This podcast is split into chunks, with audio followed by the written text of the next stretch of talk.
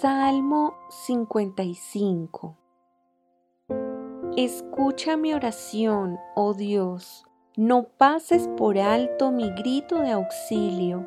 Por favor, escúchame y respóndeme, porque las dificultades me abruman, mis enemigos me gritan, me lanzan perversas amenazas a viva voz, me cargan de problemas y con rabia me persiguen. Mi corazón late en el pecho con fuerza, me asalta el terror de la muerte. El miedo y el temblor me abruman y no puedo dejar de temblar. Si tan solo tuviera alas como una paloma, me iría volando y descansaría. Volaría muy lejos, a la tranquilidad del desierto. Qué rápido me escaparía lejos de esta furiosa tormenta de odio. Confúndelos, Señor, y frustra sus planes, porque veo violencia y conflicto en la ciudad.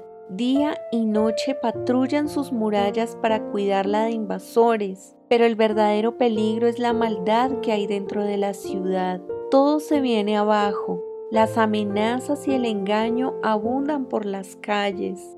No es un enemigo el que me hostiga, eso podría soportarlo. No son mis adversarios los que me insultan con tanta arrogancia. De ellos habría podido esconderme. En cambio, eres tú mi par, mi compañero y amigo íntimo. Cuánto compañerismo disfrutábamos cuando caminábamos juntos hacia la casa de Dios. Que la muerte aceche a mis enemigos, que la tumba se los trague vivos, porque la maldad habita en ellos. Pero clamaré a Dios y el Señor me rescatará. Mañana, tarde y noche clamo en medio de mi angustia, y el Señor oye mi voz. Él me rescata y me mantiene a salvo de la batalla que se libra en mi contra, aunque muchos todavía se me oponen. Dios, quien siempre ha gobernado, me oirá y los humillará.